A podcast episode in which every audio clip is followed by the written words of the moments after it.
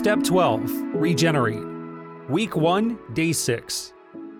Review and catch up. Catch up on any of the regeneration curriculum from this week and answer the following questions. Question 1 Did you learn anything new about the gospel message? When did you last share this message with someone far from Christ? Question 2 What questions do you have about the Bible's gospel message? Question 3 On day 3, what in A Letter to Me surprised you? Had you forgotten anything? See Take Action from day 3.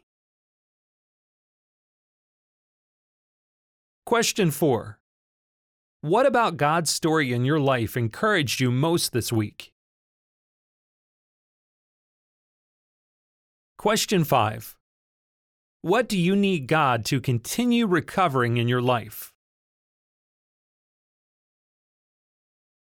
The closing prayer for this lesson is God, help me recognize your story in my life.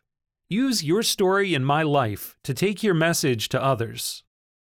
Now it's time to take action. Transfer your answers from day 5 to an index card.